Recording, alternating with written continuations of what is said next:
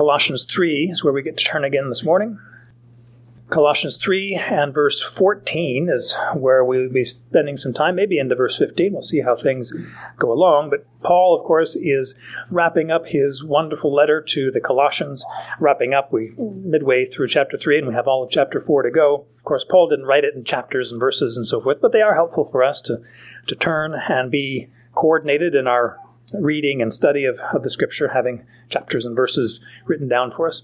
But he is in this section what we would refer to as a an application section, having spent so much time on doctrine, the truths of, of the gospel, and what Christ has done for us and our identity in Him, and how we need to grow, and how we need not to be taken with uh, empty deception and vain philosophy, how we should turn away from legalism, uh, emphasis on external works, and focus more on the realities, the inner realities of what Christ has done for us we have seen so many wonderful uh, depictions of who we are in Christ. And now he's saying, well, because you are in Christ, this is how you should live. And it's not so much a should, like you should need to do this, and, and Paul is behind us with a whip, kind of beating us on or whatever. It is something that because we are new creatures, we should just get out of the way in, in some respects. I'm not, not, don't follow that train of thought too far because that leads into some false uh, sanctification ideas, but we should let Christ's reality build itself out in our lives. That we should remember that we are, as he said in verse 12, as the elect of God, holy and beloved. We are in Christ, and we have this new opportunity, this new power, even to please God, to bear fruit for Him, not because we need to as a basis of our salvation, the basis, the ground, the, the substance of our salvation is what Christ has done on the cross, Him dying, and of course what He did in the tomb, raising up, uh, ra- being raised up with uh, God's power through the Holy Spirit, and we can be in that as well. Died with Christ, raised up with Christ, and so all these things are in this this uh, thought process as we think about what does it mean to live as a Christian in this world. Whether it's the first century when Paul was writing, or the 21st century God's word is true, it is relevant, it is powerful, it's life changing. Let me read just a few verses beginning at verse 12, and uh, we'll look at verse 14 specifically. He says, So, as the elect of God, holy and beloved, put on a heart of compassion, kindness, humility, gentleness, and patience, bearing with one another and graciously forgiving each other. Whoever has a complaint against anyone, just as the Lord graciously forgave you, so also should you. Above all these things, put on love, which is the perfect bond of unity. And let the peace of Christ rule in your hearts, to which indeed you are called in one body, and be thankful. We've we looked at these previous verses. We'll look at verse 14 now. Again, the implications of being in Christ is, is not just assurance that we'll go to heaven when we die, to be assurance that when we, uh, as Paul says in 2 Corinthians 5, to be absent from the bodies, to be present with the Lord being in Christ is not just that. It is that. It's wonderful that. We have that confidence. And yet, what does it look like now? Are we saved to no purpose in this world? Are we saved to, to no different living in this world now that we're in Christ? How does He want us to live? And it is an important thing. Paul even prayed back in, in Colossians 1 that they, the Colossians, would know, would be filled with the knowledge of His will. Here in verse chapter 1, verse 9, filled or may be filled with the full knowledge of his will and all spiritual wisdom and understanding, so that you may walk in a manner worthy of the Lord to please him in all respects. And it goes on there. But to be consumed with this idea that God is for me, he has saved me for a purpose. What does that mean? What does that look like? We would think, again, something that's a future, something eternal, but he says it ought to change and be very evident in your relationships. Here, in this context, he's talking about uh, forgiving one another, bearing with one another, gracious, compassionate, kindness, humility, all this stuff. Here he, he pushes even further into that and gives even the, the ground of that of that uh, uh, characteristic that that should define our relationships in the in the home. He'll talk about that, husbands and wives, parents and children, in the marketplace, and we'll talk about slaves and masters here as we look at the end of chapter three and the chapter one, chapter four rather, and how our identity, our new creation in Christ, changes those relationships. Here he says, apart from all these wonderful virtues that he spoke of in verse 12 and into 13, he says, above all these things, or maybe beyond all these things or in addition to all these things. In some respects, we could understand it in this way above all these things, above all your compassion and kindness, humility, and all those wonderful things, above these things is love. Or you could think of it below all these things is love. That's what carries us forward. Why do we say that? Because of the great import that love has in in uh, God's dealing with us and in our dealing then with one another. Love ought to characterize our relationships.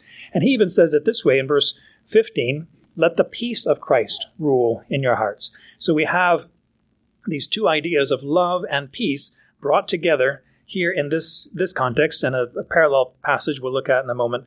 But when we consider love and peace and how that ought to characterize our relationships, we sing about it a lot of time at Christmas time. You know, love has has come down, or peace on earth, goodwill toward men. Love and peace are all throughout. But Jesus himself said, John 14, I think it was, or maybe John 15, I think it's John 14, where he said, um, I don't give you peace like the world gives you. The peace that the world offers you, it's empty. It has holes all through it. It, it, cannot satisfy. It's not real. It is not something that that is genuine. It's not something they can even offer. The world offering peace, don't make me cry. I mean, seriously, look at the world. They're a mess.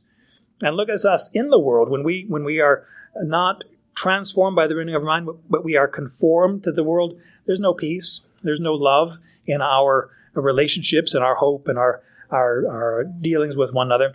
But he says, no, love and peace ought to characterize your relationships.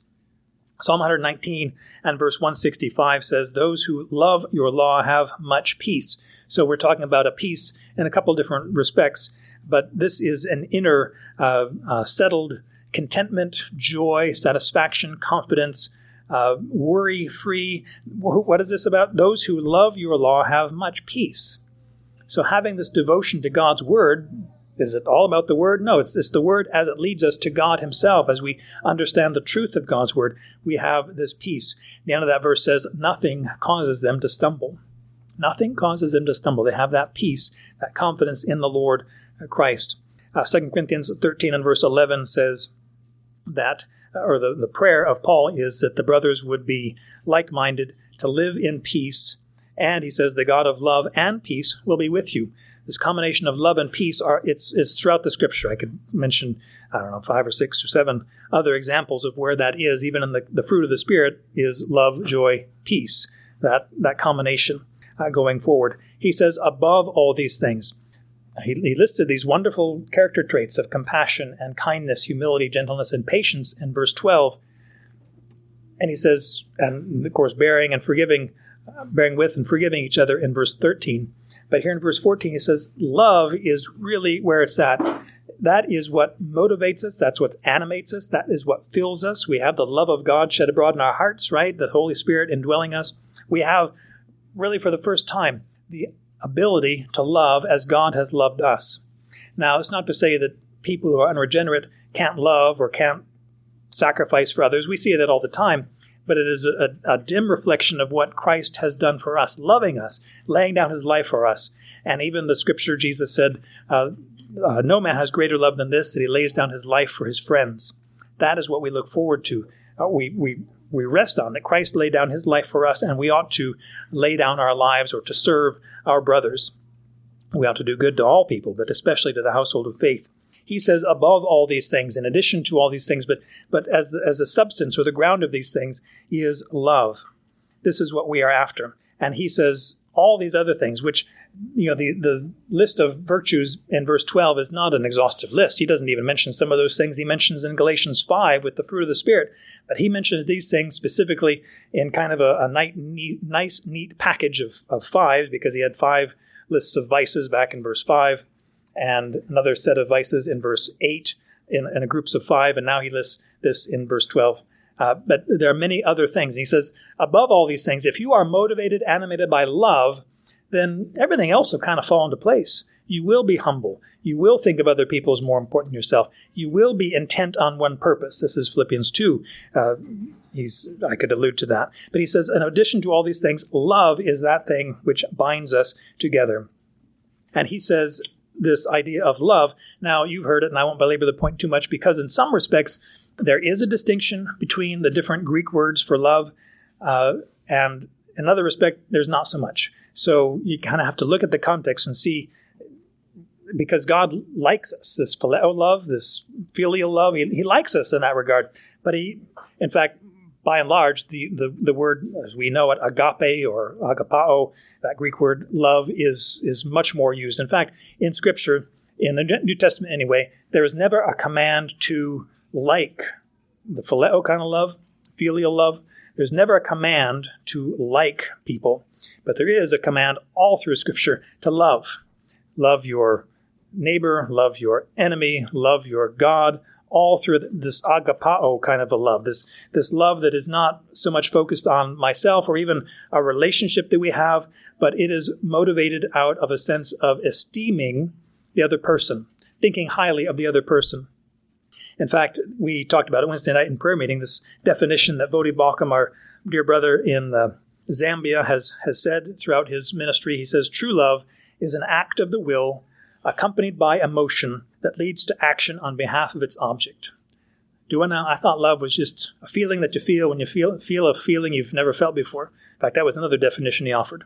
You know, kind of an ooey gooey, urushy gushy, hallmark ish type of a love. No, love is an act of the will. It is a choice. It's a rational thing. It is a volitional thing. It is something we decide to do to love one another. And it's accompanied by emotion. There are emotions that come along with our action. In fact, Jesus says, where our treasure is, there our heart will be also. And we can talk about heart and mind. He mentions this, I guess, in the next verse, verse 14, about hearts. And how does that, what is he talking about there? But he says, going back to Voddie's definition, an act of the will accompanied by emotion that leads to action. It's not just something, for example, John 3.16, how different would this be? God so loved the world that he just sat in heaven and emoted. He, he just he just celebrated the love that he had toward us. Wait a minute, that's not what it says. He loved the world. This is how he loved the world. He sent his son. He acted on that love. He had that best interest of ultimately for himself to receive glory to himself, but love in rescuing lost and filthy, rebellious sinners.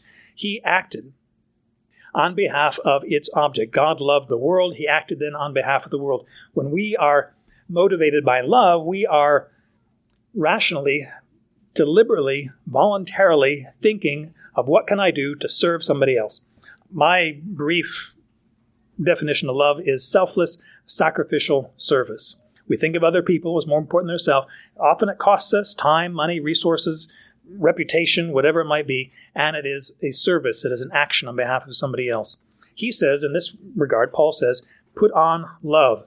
Now, this command to put on is kind of inherited from back in verse 12, where he says, put on these wonderful characteristics, which comes back to the idea of putting off the old man. We have, we're new creatures in Christ, but man, what, what are we doing wearing these filthy garments, these, these actions, these words that come out of our mouth? That, that's not, that's not right according to your new, uh, who you are in Christ. You need to continually die or put off that, that wickedness, that defiling sin and put on, as Paul says in Romans 13, 15, I think it is, put on the Lord Jesus Christ and make no provision for the flesh in regard to its lusts. You can look it up, end of verse, uh, end of chapter 13 of Romans. And he says that we should be animated, motivated, characterized by love. Love is important. Love is a crucial element to any of our lives. In fact, Jesus was asked the question, What is the greatest commandment in the law? And of course, that wasn't just a, a, a question put to Jesus to stump him. In that first century world, in that rabbinic world, you know, from the time of the restoration under Nehemiah and Ezra till the to the destruction of Jerusalem, and even beyond it to some degree, there was always a, question of, uh, "Great Rabbi, how would you summarize the whole law?" In fact, they had different uh, sayings. You know, stand on one foot and, and give us the greatest commandment, or and they had different expressions of it. Uh, one rabbi just said, uh, What is hateful to you, don't do to others. So that kind of, yeah, okay, what is hateful to you, uh, don't do that to others. Or as the world would want to say, do to others before they do unto you. You know, get you know, watch out for yourself first, kind of thing. No, it's not like that. Jesus says the first and greatest commandment is love the Lord your God with all your heart, soul, and strength. And the second is like it. Wait a minute, we didn't ask for a second. Jesus, just stop talking right now, period. Because anybody can claim they love God, right? Oh, and that's what the Pharisees all celebrated. They dressed this way. They didn't all the, all the hair stuff, their prayers, their their fastings. They loved God, and yet Jesus says, "You say, you say, and you look like you do, but your heart is so far from me. You don't even have a clue what's going on." So they were not animated by love for God. It was love for themselves and for the praise of men, what they were after. So Jesus went on, he says, Love your God, but then love your neighbor as yourself. When the Apostle John kind of carries that out in First John, he says, uh, Many people would claim they love God, but if you love God, then you should love your brother. If you don't love your brother, then we should kind of question your love of God.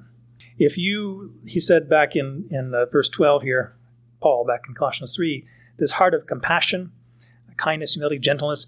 This is the idea of having a soft and tender heart to see the needs of others and being willing to meet them, to, to address those needs, as opposed to what James would describe as seeing your brother need and you turn your heart or you harden your heart against them and you say, I want to keep my resources for myself. No, that's not a heart of heart that loves God. Love is so important because it, love for other people demonstrates or proves or confirms or denies our love for God. He says, put on love. This love is that practical outworking of justification. If we have been loved by God, then we can love other people. In fact, he's not saying anything here that is uh, optional or extraordinary for the Christian life. You have been loved, so you can love. You have been forgiven, so you can forgive. You have been showed mercy, so guess what? You can show mercy. This is not an exceptional uh, you know, only for those more serious Christians they have to love, but other, but otherwise, no, we can just do what we want. No, this is a practical working, outworking of who we are in Christ. It is a commandment. Uh, nine different times in the Old Testament, nine different times in the New Testament. This is is commanded that we should love our neighbors, love our husband, and even in this context, uh, husbands love your wives, and so forth. It is a command, so it's not like an optional thing. We can't say, you know, Lord, I, I, appreciate your word and your your your guidance on this matter. I, I'm considering it. I'm thinking of loving my spouse. I'll get back to you next year on our anniversary. No, wait a minute. What kind of foolishness is that? Love. Love your person. Did you know it's the fulfillment of the law? When Jesus quoted Deuteronomy 6, love the Lord your God with all your heart, soul, and strength, he also quoted Leviticus. You think, Leviticus? How did Jesus know Leviticus? Well, that's a silly question. Why do you even ask that? Ask that? But Leviticus 19 and verse 18 says that we should love our neighbor as we love ourselves. So when Jesus is giving those two greatest commandments, he's quoting from God's word. And that commandment, in fact, Romans 13 and Galatians 5 says this is the whole law that you should love other people. You want to know what the law says about all the kosher laws and all the I always think of building a, a little fence around your, the wall, the, the roof of your house, because it was a two-story house and, and uh, it was open to the ceiling, second second floor. Build a parapet so people don't fall off. That's love. That's showing kindness. That's that's being gracious toward other people. It is, as I mentioned, the, the fruit of the Spirit, the first of the fruits of the Spirit, fruit of the Spirit. Galatians five twenty two. Uh, the fruit of the Spirit is love and joy and peace and, and the others. It is something that the Spirit inspires or develops or, or builds up in our lives, which is great because, again, the love that the world offers to another. I mean, if we were to compare and contrast those, those two different styles of love uh, between what the world celebrates and what God Himself celebrates, there are some similarities, yes, but there are so many. that's not what God is doing. That's not you know me first, or what can you do for me, or what have you done for me lately, or or if you love me, you would. That's not love. That is not thinking of the other person as more important. That's not uh, having an act of the will accompanied by emotion, at least action on behalf of its object. That is a selfish, self uh, uh, centered kind of a love that the world always celebrates. And it's conditional. Oh, you haven't done this? Well, you're out. I- am finding somebody else to love. And it, no. Uh, and it is, uh, instead of taking thought of what it would benefit the other person, it is measured in terms of what's it going to cost me to do this. Oh, I don't think you're worth it to me. So bye. Whoa. I mean, do we see this? Do we see this in our world? No, this is not the love that he's talking about here. This is something that is entirely different. When Paul says in 1 Corinthians 13, and, and how can we talk about love without turning to that passage? 1 Corinthians 13, he says, that there are many who claim they have love and they think that because of what they're doing, it's loving and kind and gracious and all this. He says they have no understanding, no clue what they are, what are, what they are after, what, are, what they're up to.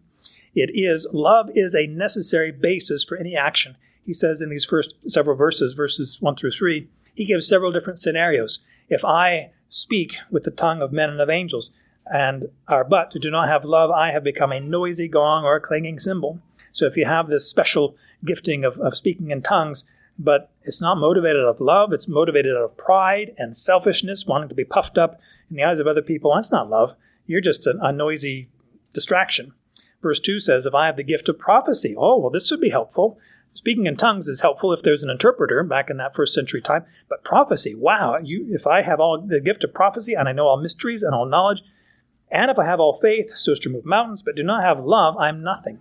If it's all about me feeling, whoa, I'm this wonderful prophet, God has spoken to me wonderful mysteries, which, in the context of Colossians, these false teachers were saying, we have some special knowledge from the Lord that we have discovered through angelic uh, mediators and, and even Christ himself as a mediator between God and man, God and man. We, we have this special revelation, but it wasn't motivated out of love. It was, it was motivated out of a, a, a self-aggrandizement, uh, you know, wanting to be uh, thought well of by other people. It is not motivated out of the best interest of other people. They were putting burdens upon the people. You've got to do this, you've got to do this, circumcision, kosher, uh, the festivals, the new moon, Sabbath days. Um, and Paul says, no, that, that is a distraction from Christ. Focus on Christ. You're not acting out of love. What about this charity? Verse 3 this, uh, If I give all my possessions to feed the poor and I surrender my body to be burned, but do not have love, it profits me nothing. So there are many expressions of love that are expressions of what we would think is love, and Paul says, no, that's that's not.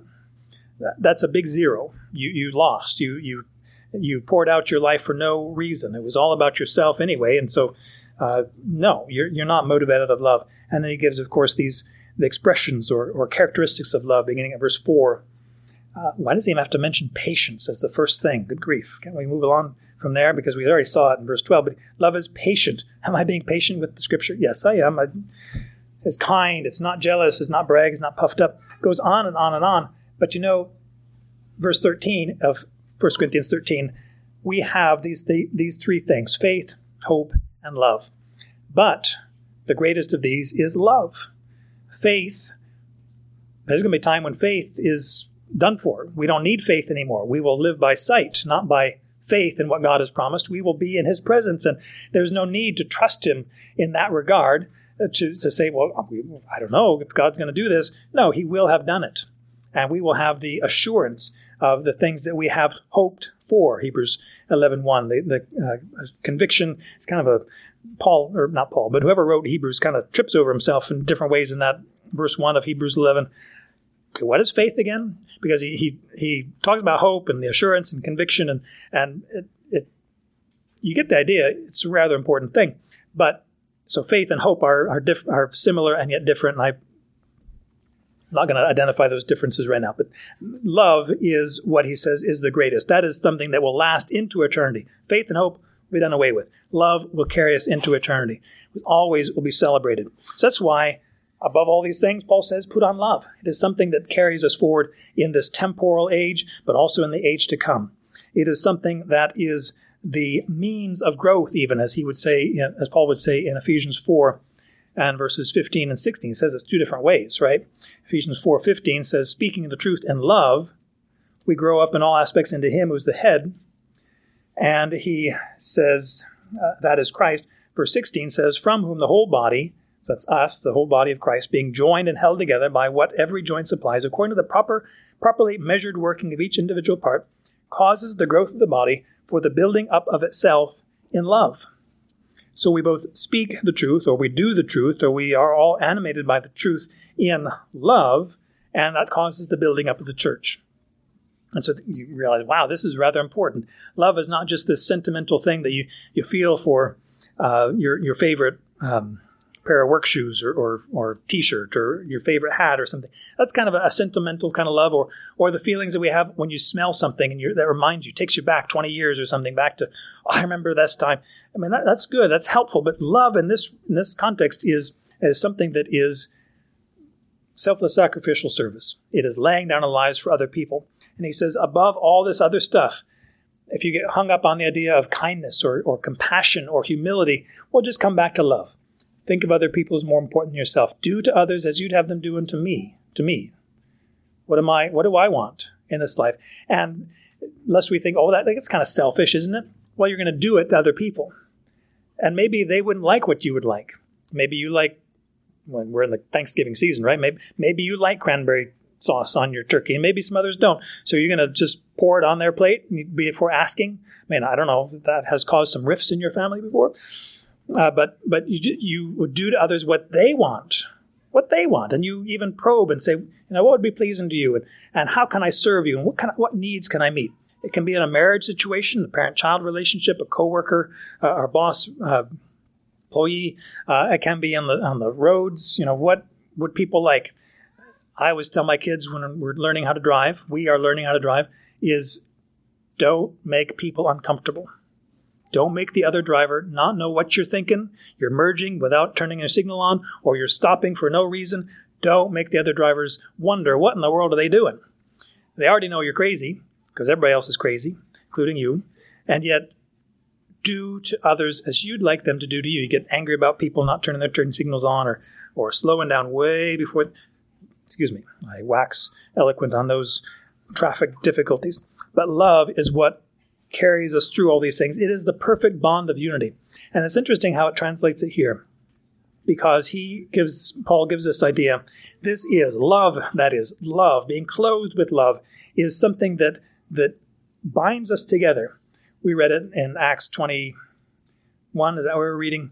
That Paul was bound with two chains. Whoa. I mean, he must be really seriously evil or something. It's kind of funny how that whole scenario unfolds. It's, yeah. But he was bound. This is the idea of being bound uh, and, and bound together with. So there's a combination or collection, kind of like when, when Paul was later in his life was in prison. Actually, when he wrote Colossians, he was in prison, prison in Rome, most likely, and he was bound to a, a Roman soldier 24 hours a day. Now, it wasn't the same soldier. They got rotated in and out, but he was always bound to this other person.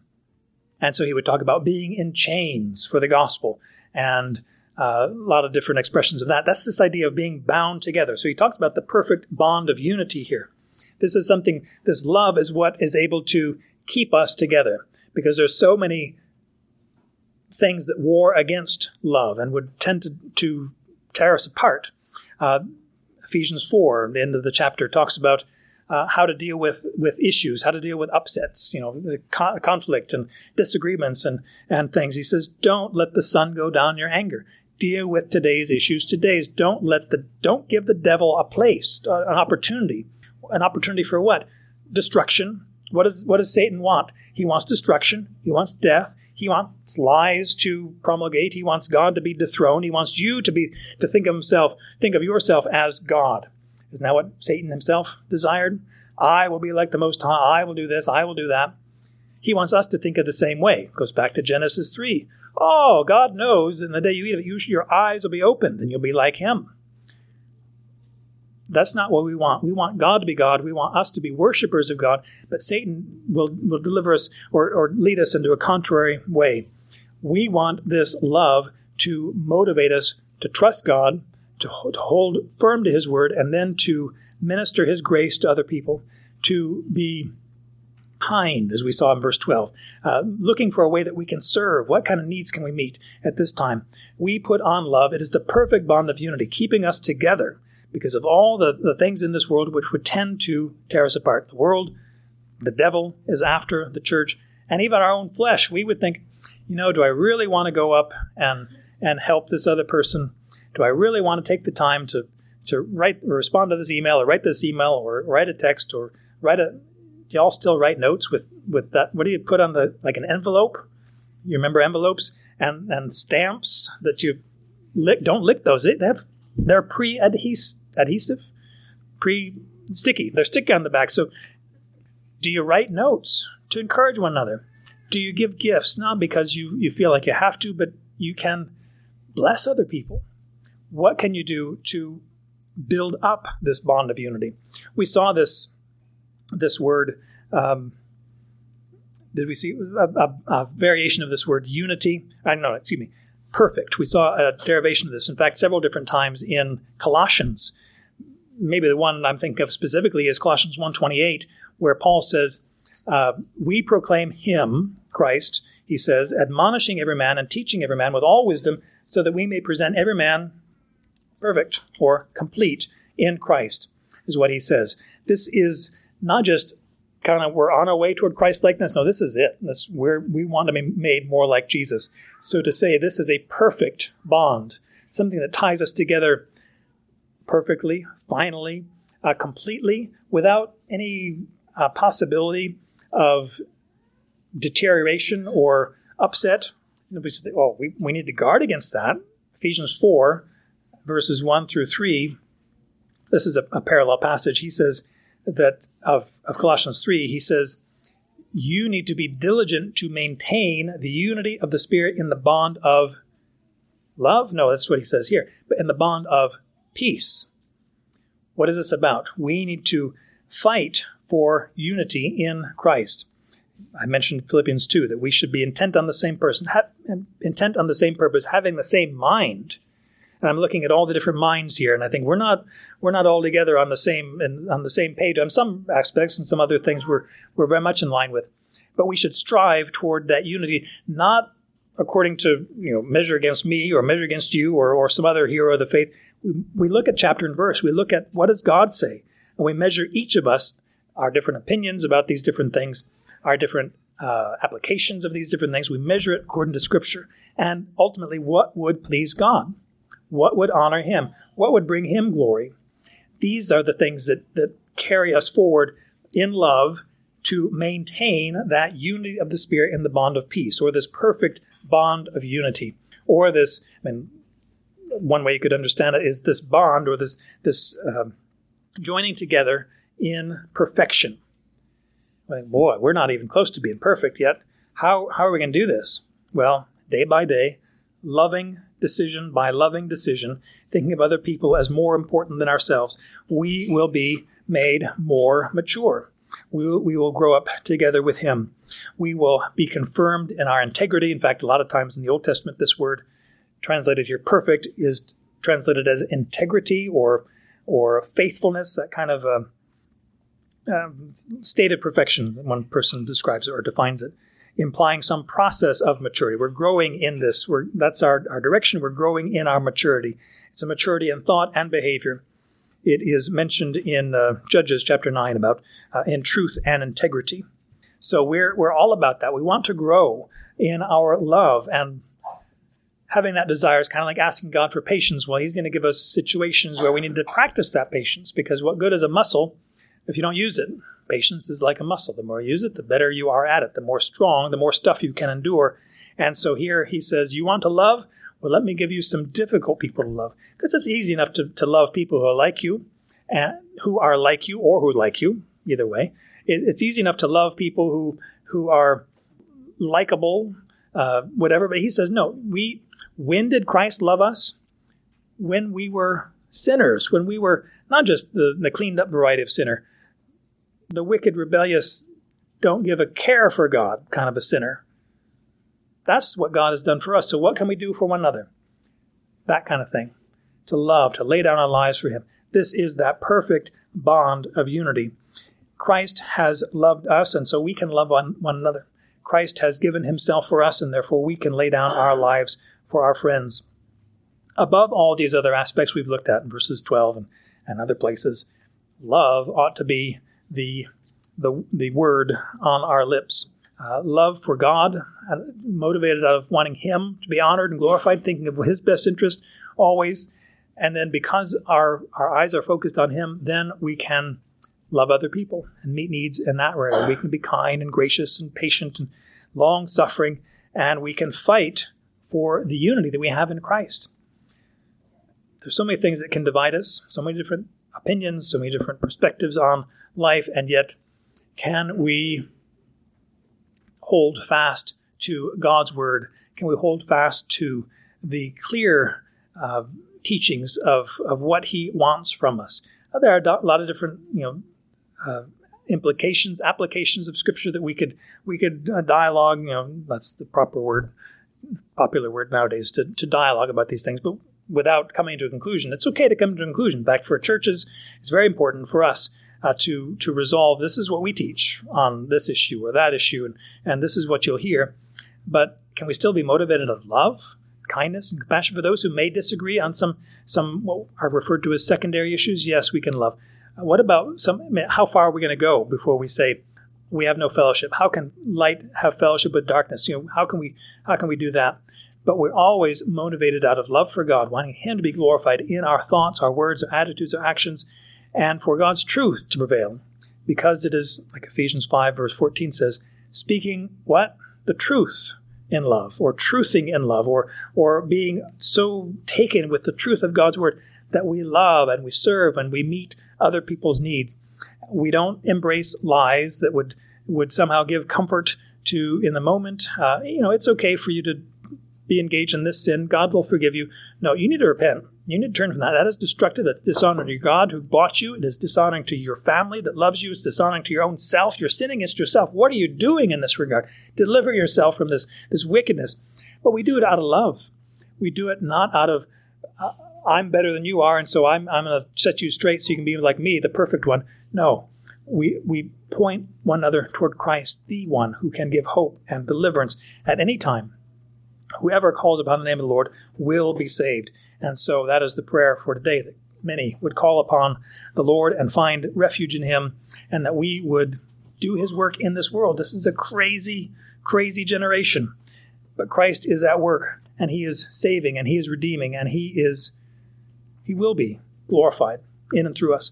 Our Father in heaven, we're so grateful for the gift of, of love through Christ Jesus our Lord. We have a, a salvation that is so rich and so free, free to us, but it cost you, your son, to death, the death of a sinner, death of a, a common criminal on a cruel uh, a tree of execution, being mocked and scorned, and yet you raised him up because he lived a perfect life. He did everything to please you. We are grateful that even though we we're not like that, we, we don't do everything to please you. We're not always faithful as Christ was. But we can find a righteousness granted, given to us, a gift righteousness that we receive by faith because of your grace, because you're so abundant in that. We pray that we would represent your action of love in this world where love and peace are so much celebrated and yet misdefined and, and not even closely fulfilled as you have promised and you have done.